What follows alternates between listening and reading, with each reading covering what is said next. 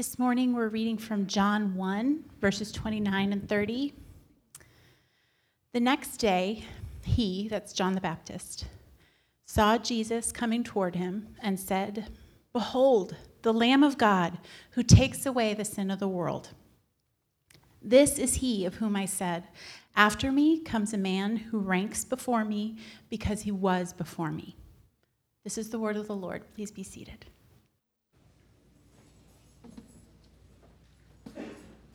All right. Hey, good morning, everybody. It's uh, yeah, it's great to see you all here, to be here together, to worship together, to gather, um, to go before God and His Word together. We believe that the Scriptures, which tell us they are true and they are directly um, given to us from God, and they are profitable for teaching and rebuke and correction and for all things. And, and so we come with that posture and that expectation as we gather in John this morning. We've been um, in John for the last few weeks, and we will be for the rest of this year into probably most of next year as well. We're just going uh, a slow pace through John uh, with the goal of really taking again, taking God at His word and saying that the purpose of this is that we would we would see Jesus that he is the Christ the son of God and that by believing in him we can have eternal life rich full meaningful um, shaping life in him. And so uh, with that I, I forgot to introduce myself. My name is Dave. I'm the lead pastor here at Redemption Tucson. And if you're new or you've never heard me preach before I want to let you know I have a stutter. It's always there on cue. Um, but it'll kind of come in and out as I preach, and just want to give you a, a heads up. Um, as I go. And also just say, I'm so thankful this service we are not recording. Um, what we do is we record during the 8 o'clock so that then we can make it live for everyone um, at 10 o'clock for those who are who are online, and um, which is still the majority of our of our church. And um, we're so glad you could be here. And also, last uh, in the earlier service, the, the camera went nuts on us for a little bit, and it was crazy. We had to stop, and Stephen right here stepped up and fixed it. We had other people calling on the phone and all kinds of things. But um, anyway, we got it figured out. We don't have to worry about any of that this morning. Amen. So, all right. Amen means like I'm tracking with you, I'm following with you. You don't have to say amen if I call for it unless you actually are tracking. But um, but so so you don't don't feel pressured, but it's an invitation. Um, so with that, let me go ahead and pray, and we'll we'll get into our time together. Heavenly Father, we we do believe that Your Word is um, is given to us, Lord, to shape us, and we believe that as the Proverbs say, though the grass withers and the flower fades, the word of our God endures forever. And so, Lord, we pray that the words of my mouth and the m- meditation of all of our hearts will be acceptable in your sight, O Lord, our rock and our redeemer. And, and we pray that this morning, as we get into your word, we will see Jesus more clearly. That, that while we look at other things and explore other ideas that, that as in any other aspect of life, that, that, that Jesus' preeminence, that his rule and reign and authority over all things will, will rise above and will inform and shape everything else. We pray all these things in his name, the name of Jesus. Amen. So, what we're going to do this morning is we walk through this section. So, we're in John chapter 1, um, verses 19 through 34. So, that's the section that we'll be in together. So go ahead and turn with me in your Bibles if you have them. And, and I'll just say this too if you're, um, I still sometimes have to do this in different spots. There's no shame in ever going to the table of contents and looking up a book um, if you can't find it and it's one that's like, where is that again? Um, you can always do that. And also, normally we would give out a copy of God's Word, but we're not doing that, you know, this whole Rona thing. Um, and, but yeah, we're not able to hand them out right now. But um, if you don't have a Bible, please look, let us know. We can get you one. We'll spray it off with uh, Lysol first, but then we want to get you a copy of God's Word. And um, with that, what we'll see this morning is we're gonna we're gonna learn something about people, and then we're gonna learn something about John the Baptist, and then we're gonna learn some things about Jesus. And full disclosure, out of the gates, the big idea, the main person we're going to learn about is Jesus. But in um, in connection with learning about Jesus, we learn something and can even maybe learn some, some cues we can take from this guy, John the Baptist. And then we'll also, a bit of a looking in the mirror, learn something about ourselves as we learn about these people. So, um, with that, let me just go ahead and read this whole section here, um, this, this, this first part to kind of set the stage for us. And this is the testimony of John when the Jews sent priests and Levites from Jerusalem to ask him, Who are you? He confessed and did not deny, but confessed, I am not the Christ. And they asked him, What then? Are you Elijah? He said, I am not. Are you the prophet? And he answered, No. So they said to him, Who are you? We need to give an answer to those who sent us. What do you say about yourself?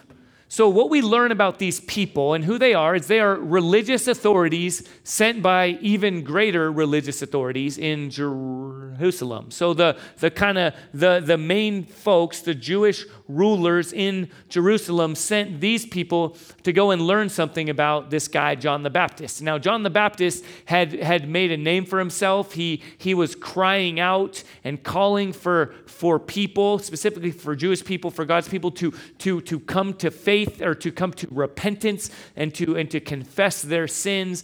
And then he was baptizing as we'll see in a moment. And and, and his life demanded a bit of an explanation. And so understandably these people want to know. But let me pause for a moment and acknowledge for all of us what we need to learn is um, something they're doing is something we tend to do. And it's think that we can use humanistic faculties to understand the truth.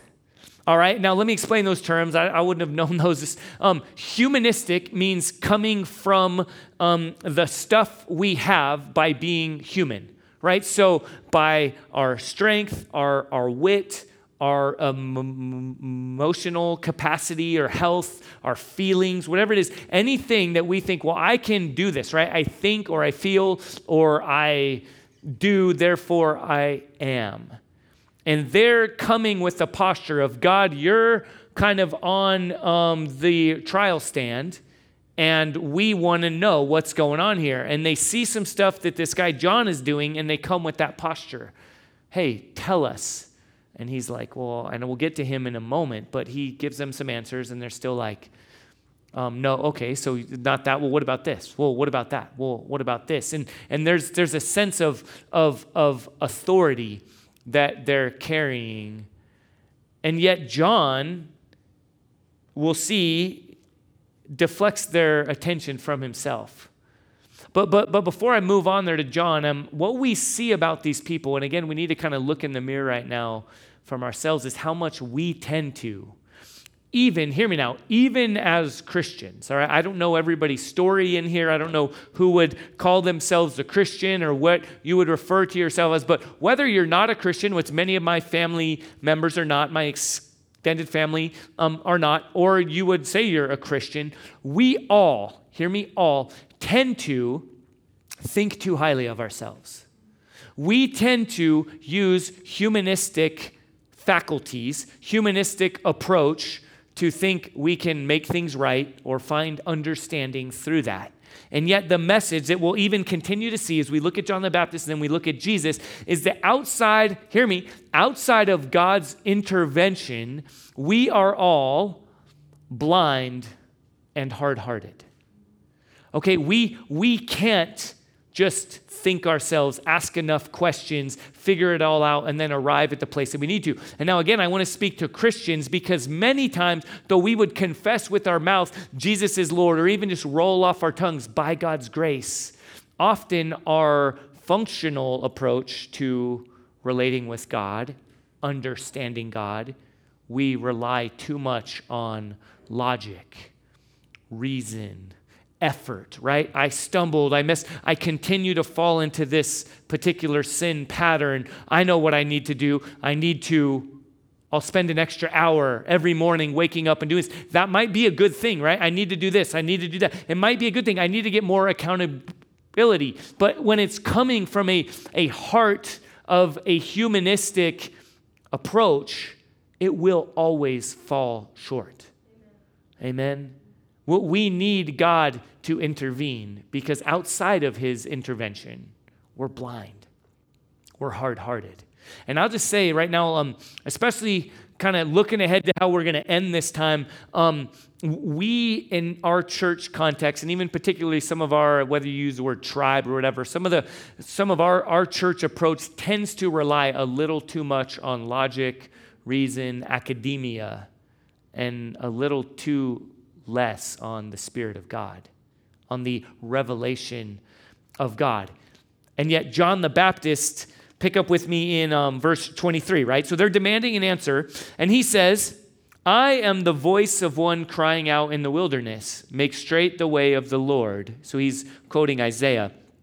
And you could um, read that as though he's saying it like, I'm just the voice of one crying out in the wilderness. Because of the next things that John the Baptist says, he is, he is deflecting attention from himself. They're like, Are you Elijah? Are you the prophet? Who are you? And he's like, Listen, I'm just, like Isaiah said, the one who comes before, the one who's the one who's crying out in the wilderness. I don't have all the answers for you. I'm just getting your attention. And then he goes on and says, I want to pause here for a moment because he goes on and says, right? They asked him, Are you Elijah? And he says, I'm not. So, something that we learn about John the Baptist is that he doesn't fully know himself or fully understand his mission. All right, now I think we can learn a lot from John the Baptist because he tends to be more okay with that than probably most of us are. Right? So they ask him, Are you Elijah? Now, if you've ever read any of the other accounts, Matthew, Mark, and Luke, Okay, these are the gospel accounts of Jesus. The word gospel means good news, and this is, this is the good news of Jesus according to Matthew, according to Mark, according to Luke, according to John. So, this is in their experience and what they've witnessed and what they've learned and what they've seen. They're writing about the gospel, the good news of Jesus. All right, so that's what we're going into. And, and they all mention John the Baptist. So, he's an important person. Okay, there's a lot that one will emphasize and the other won't, different things, but they all mention John the Baptist. But here's the thing. Okay, full disclosure, I don't want to try to hide. Sometimes we, we try to protect God's word. C.S. Lewis famously said, um, um, God and his word don't need to be, it's, it's like a caged lion. They don't, it doesn't need to be protected, it just needs to be let loose. All right? Like we don't need to protect. So the other accounts, Jesus refers to John the Baptist as guess who? Elijah. Oh no contradiction right? It could seem like oh no this is not what something's wrong here. John in john the gospel according to john john the baptist there's a lot of johns there right? If i had the authority i'd start changing names but i don't so i'm not going to mess with that. All right this is god's word. Um, but but john the baptist says i'm not elijah but jesus says he is elijah. Well what's going on there? Well let me give you two um, answers. Um, first of all the, the main answer is this it's not a problem most honest scholars agree this is not a problem at all. First and foremost, because um, John the Baptist is um, has the spirit of Elijah, or the sense of he is playing the role of Elijah. What and what he is saying right here is no, I'm not Elijah in the flesh, like reincarnated. That's, that doesn't really fit with this particular worldview. Like, we don't believe in all that. Like, no, I'm not Elijah. And he's doing this again to downplay himself. But he's also acknowledging, no, I'm not physically Elijah. But something else that I want us to understand that is really clear, and this is a theme throughout the whole Gospel of John, is this hear me. Jesus knows more about John the Baptist than John the Baptist knows about himself. Now, hear me, this is important for every single one of us in this room right now. Jesus knows more about you than you know about you. And the same is true for me. And that's incredibly freeing. All right? And we're in a world today that is saying the exact opposite. I think it's incredibly dangerous. We give ourselves, or we feel as though we have to be the ultimate authorities on me. I know everything there. And that, and that, like, we should, okay, if we have a creator, then perhaps he knows more than us. And the assumption from John, as we've read, is we do have a creator. And in the first 18 verses, we learn that is Jesus. He was in the beginning. In the beginning was the Word. The Word was with God. The Word was God. Everything that was made was made through him. Anything that was made, which is everything, was made through and for Jesus. Okay, that's already been said. So now, we as humans, if we were made through and for Jesus, perhaps he knows a little more about us than we know about us. Okay, and this is true of John the Baptist here. He didn't know everything about himself. And there's a, a, a, freedom with that. Okay, he has this, he's not too worried about it. Some of us allow ourselves to get tripped up. We get painted into a corner, right? Someone's asking us, well, what about this? Well, what about that? What about that? And there's a sense of like, look, you're, I don't know everything. And I don't have to. It's okay that I don't. Okay, but, but let me tell you about Jesus. And you see that when they start asking him about the baptism, right? They start asking him about, um, well, why are you baptizing then, right? And they say, um, if you're not who you say you are, you're not this prophet, you're not um, the Christ, then, then why are you baptizing people? And let me explain that. That would in that day, people did baptize, all right? Sometimes we wonder why, you know, we don't see in the whole Old Testament people don't baptize. Well, what baptism is, is a cleansing from a from immersion, getting dunked into water. And that's what John the Baptist was doing. We see it especially in Mark, in the Gospel of According to Mark, you see this happening, and other religious authorities were doing the same thing. And usually they would just do it to um, people that converted from one religion to another. Specifically, if you were non Jewish and then you now converted to Judaism, you would get baptized. And that's what John the Baptist is doing. But he's apparently not only baptizing Jewish people because they're wondering, and, they're, and, and usually only this high religious authority would be doing this baptizing. So they challenge him on that. But look at how he answers. I love this. We can learn something, take our cues from John the Baptist, because how does he answer them? They're like, Why are you baptizing? And he basically answers them with a non answer. I baptize with water. He's like, Yep, I do. You're right. But among you stands one you do not know, even he who comes after me, the strap of whose sandal I am not worthy to untie. John the Baptist is saying, listen, you can ask me every question you want, and there's a lot I don't have full, complete answer for, but you're asking the wrong question to the wrong people, the wrong person. Look to him, look to Jesus. Okay, and when John says, uh, I'm not even worthy to untie his sandal, that's like a, a humility. It's not a false humility, like, well, oh, you know, and then he goes on like brag about himself. Something we see is John the Baptist could have made much of himself. As we'll see here soon, and we even learn here, he doesn't. He's constantly saying, Listen, I'm a mirror pointing toward someone else.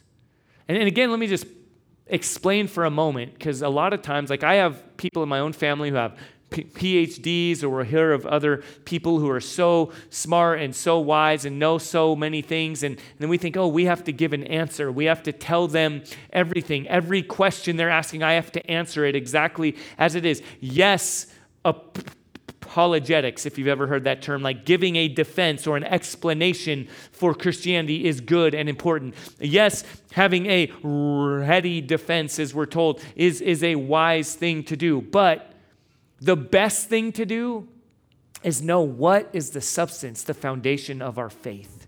As 1 Corinthians chapter 15 says, listen, if Jesus didn't raise from the dead, then we shouldn't be doing what we're doing. We're foolish.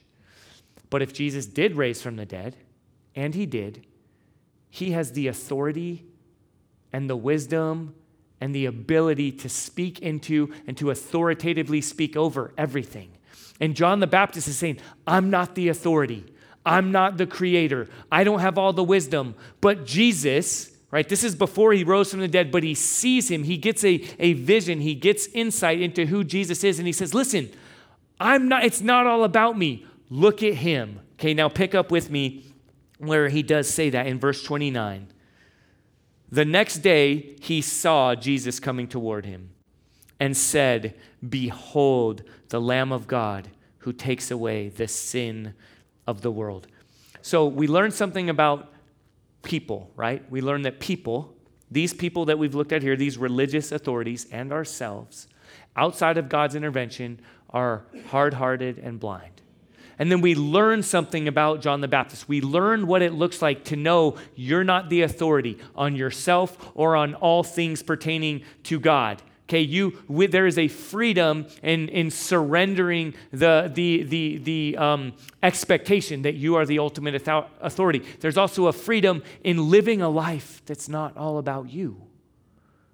Okay, if you're a Christian, you know that's what it means. There's, there's a, a direct, that, again, outside of God's intervention, we are navel gazers. If you, we look at ourselves, we have an inward orientation. It's all about me. What are they going to think of me? What are they going to say about me? What, is, what am I going to make of my life? What if I didn't succeed? Then we hit our midlife crisis like I'm at now, and it's like, I better go get a red convertible. I need to make up for lost time and, you know, prove myself to the world. And I need to do this, I need to do that. And there's this pressure, but but the good news of, of Jesus turns our gaze to Him and to delighting in Him.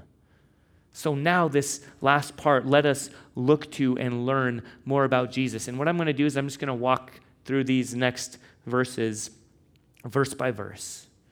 And here, John says, Behold, the Lamb of God who takes away the sin of the world. So um, let's, just, let's just agree that Jesus is the most nicknamed person in the entire world.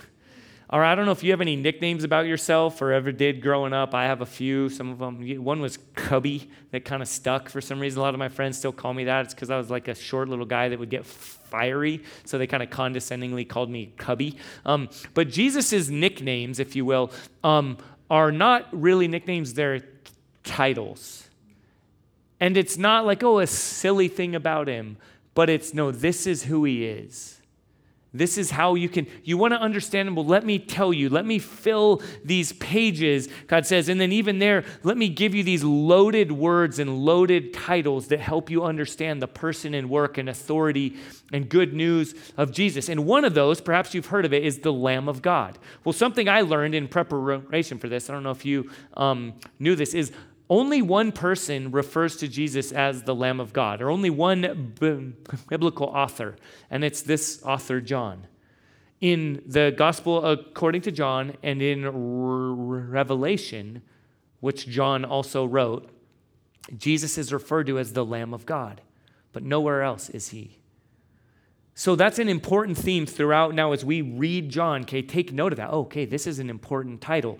And what it means is in their day, you would understand a lamb was given as like a sacrifice. Okay, if you every year as the head of your household, you would bring a, your very best of your livestock, if it was uh, like a heifer or a cow, or in most people's cases, it would be a lamb, but it would be the very best. And then for the poor, it would be like, a, um, like, like d- doves or um, different types of birds, and you would bring these. But for most people, it was a lamb, and you would offer this lamb, and, and then the lamb would be, um, some of you might not like this or didn't know this about it, but it would be like it would be killed, it would be slaughtered, and the blood would be, would be poured out. And the, and the sacrifice was acknowledging, I have sinned against God, even one sin, much less all the sins I've committed. But even one of my sins deserves death. And yet, I've offered the very best of what I had in faith, trusting that in God's grace, His undeserved favor, His undeserved acceptance of what I bring, he's going to dismiss me, he's going to accept me. And so it's still God's grace and it's still an act of faith, but it was by bringing this, this lamb. So if you're again new to Christianity and you hear, like, why do Christians talk about blood? And in a moment, we're going to respond. We're going to talk about taking communion. And we use the language of Jesus' body was broken, and then he took the cup and he said, This is the blood of my covenant poured out for you for the forgiveness of your sins. Okay, so, I, and you might wonder, why is that? Well, it's because, again, this idea that our sin deserves death. The wages of sin, we're told in Romans, is death. And we have all sinned. All have sinned and fall short of the glory of God. But it would be unheard of that someone would use that term for a person. Now, again, remember, this isn't just any person. This is Jesus physically in the flesh, right? John the Baptist looks up. There's Jesus, right? Pinch yourself in the flesh, real person, not just ethereal God out there floating. but also Jesus, who's in the flesh, fully man, but also has been revealed as fully God. Right? In the beginning was the Word, and the Word was with God, and the Word was God. And we learn in verse 17 there of chapter 1 that, that this is all talking about Jesus. So Jesus is fully man and fully God, and yet one of his titles is the Lamb of God? Like, you mean like the sacrificial language? Okay, I don't fully get that. And the invitation in John is, well, you'll learn more about that.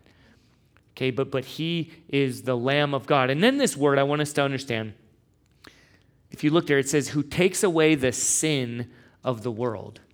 Now, this is a, a, a, um, a collective noun. Okay, we tend to think in such a way right now where we probably think of sins. Oh, he takes away my sin or my individual sins. But it is that, but even more. Okay, this, this word, this important term there, the Lamb of God who takes away the sin of the world, is all the individual sins. Like, just for a moment, look around in this room. Okay, don't go judging everyone and thinking who's done what. But, right, you look around here and we see there are a lot of sins in this, wor- in this room, probably this morning, right? Like, much less over the last, you know, week, month, six months, right? Um, individual sins. But then there's also just sin in the world around us. There's, there's brokenness, there's evil. Pandemics are a result of sin. Okay, bodies breaking down, then injustice, war, evil, hatred. There's, there's this, this, this individual and this corporate reality of sin. Someone said sin has affected and infected everything. And yet, Jesus, this Lamb of God, is the one who takes away the sin, sins, every past sin, every present sin, every future sin of the individual, and the power of sin on a global, worldwide, collective level. Jesus is that kind of God. He is that powerful. This man who John looks at and says, Behold the Lamb of God. That's what he's saying. Why are you focused on me? You're focused on the wrong thing, on the wrong person. Look at him, the Lamb of God, who takes away the sin of the world. And then in verse 30, this is he of whom I said, After me comes a man who ranks before me, because he was before me.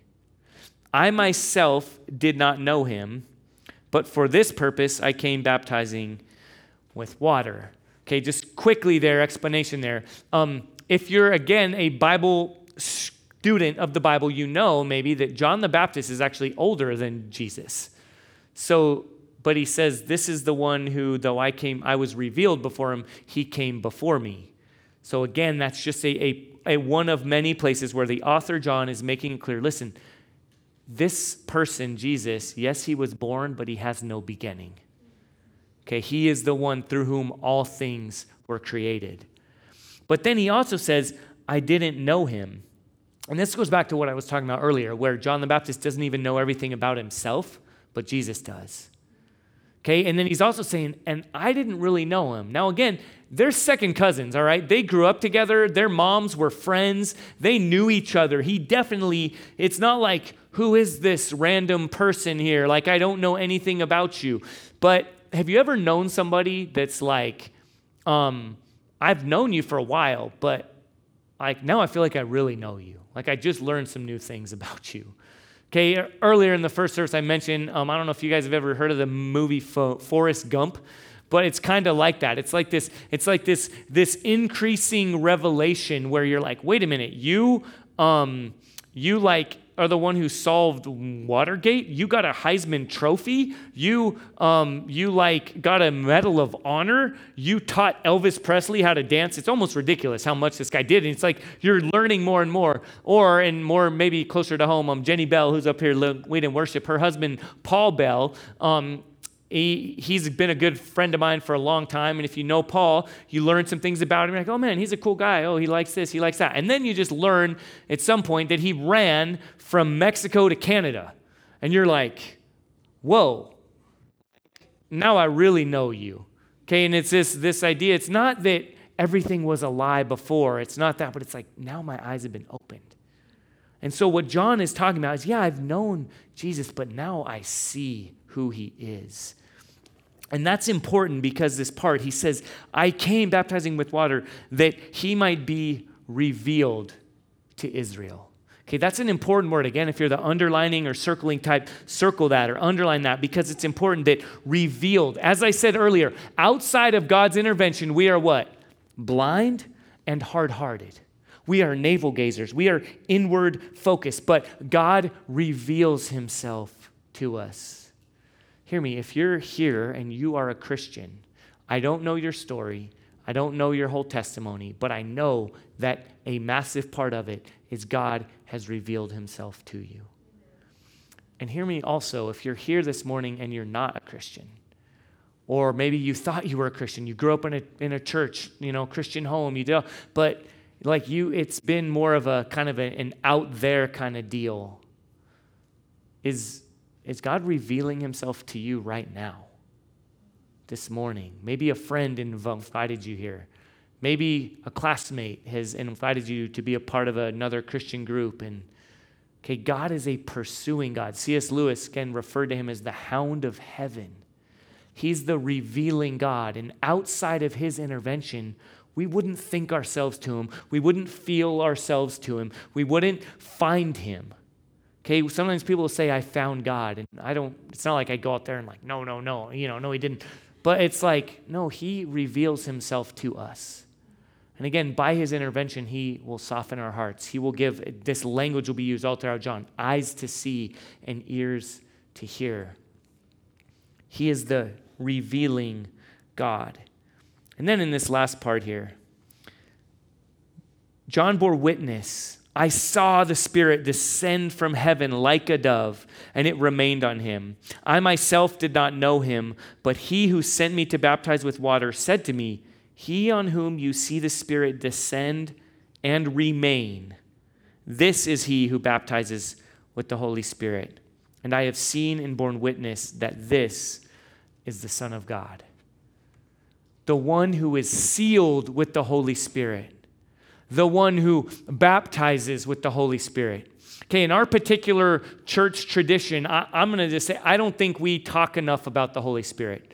Again, going into earlier what I said, I think we tend to rely on a little too humanistic efforts. Well, I'm going to really hone the craft of preaching so that I can, you know, reach into people's hearts and, and, and reveal the good news of Jesus and do so well at that. Or we're going to really work on our liturgical order and, and, and really help this whole flow to set the stage for us to see God more clearly all that, hear me, is good. And we do that, right? I don't just wing my sermons. We don't just wing what we're doing up here and leading worship. And I'm like, hey, what song? Anyone? Anyone got a song? All right, cool, yeah. Kumbaya, let's do it.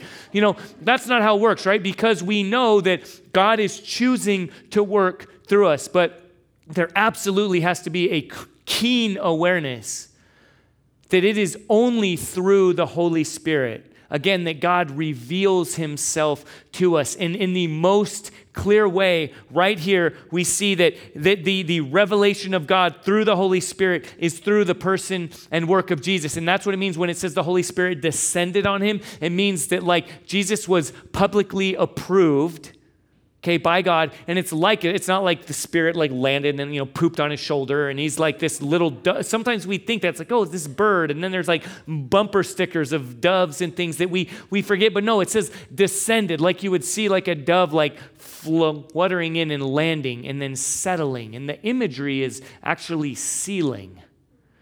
Is that Jesus is now sealed with the Holy Spirit. So, and not that he needed that, but that the world needed to know everything he's about to do from the first Hear me, the first miracle that we'll see in two weeks when he turns water to wine, we tend to think, oh, he, he pulled out the God card. Jesus like, all right, my mom keeps nagging me right now to make, you know, they ran out of wine, fine, you know, abracadabra, boom, like wine. But no, we see that he is compelled and driven and empowered by the Holy Spirit. And then the fact that he is sealed by the Spirit. Now, this is a foreshadowing and a picture for all of us who call on the name of Christ, who put our faith in Christ, who have been, this language used, have been born again dead to sin and alive again to new life through faith in Jesus by the power of the Holy Spirit, now indwelt with the Holy Spirit, filled with the Holy Spirit, sealed, protected, empowered by who? The Holy Spirit. Say it, Holy Spirit. All right. oh, we just turned into a charismatic church all of a sudden. Uh oh. Like, you know, sometimes we operate with that fear. No, this is good. Church, we need to grow in depending on, relying on, calling on, praying in the power of the Holy Spirit in the name of Jesus. So, as we close right now, let's just remember we learned something. We learned something about people, about ourselves, that our tendency is to be humanistic, to have too high a view of ourselves. And we need to recognize no, outside of God's intervention, we're blind and we're hard hearted. But then we look at this guy, John the Baptist, and we see a picture of what life would look like to, to direct everyone's gaze, to have a non anxious presence that's like, I might not know everything, I might not even know everything about myself, but I know him. Okay, let's, let's look to him. Let's turn to him. Let's trust him. And then finally, we see Jesus. We see Jesus, as John chapter 20 said, the main purpose, the whole purpose is that you and I would see God revealed to us Jesus, the Christ, the Son of God, the one in whom we can have life, eternal life, abundant life. Let's pray together in His name. Again, Father, um, thank you for your word given to us. Thank you for the hope we can have in Christ. Lord, I pray that um, Lord, I entrust our response to you, to your Holy Spirit. Whatever we need to do and say, feel, think, Lord, I pray that you will lead us by your Spirit. I pray that our church will be empowered by your Spirit. I pray that the church around the world will, will, will, will no longer rely on our humanistic efforts, our, our, our church services, if you will, even some of the things we've been able to trust in our, our um, humanistic strengths and abilities. Lord, those have been exposed and they're fruitless. Lord, but your Holy Spirit produces fruit. Lord, and we want to we want to we want to see that kind of fruit. We want to, um, Lord, see the kind of power that you bring, Lord, through us humbly trusting in you and lifting our gaze to Jesus. It's in His name that we respond, and in His name that we pray. Amen.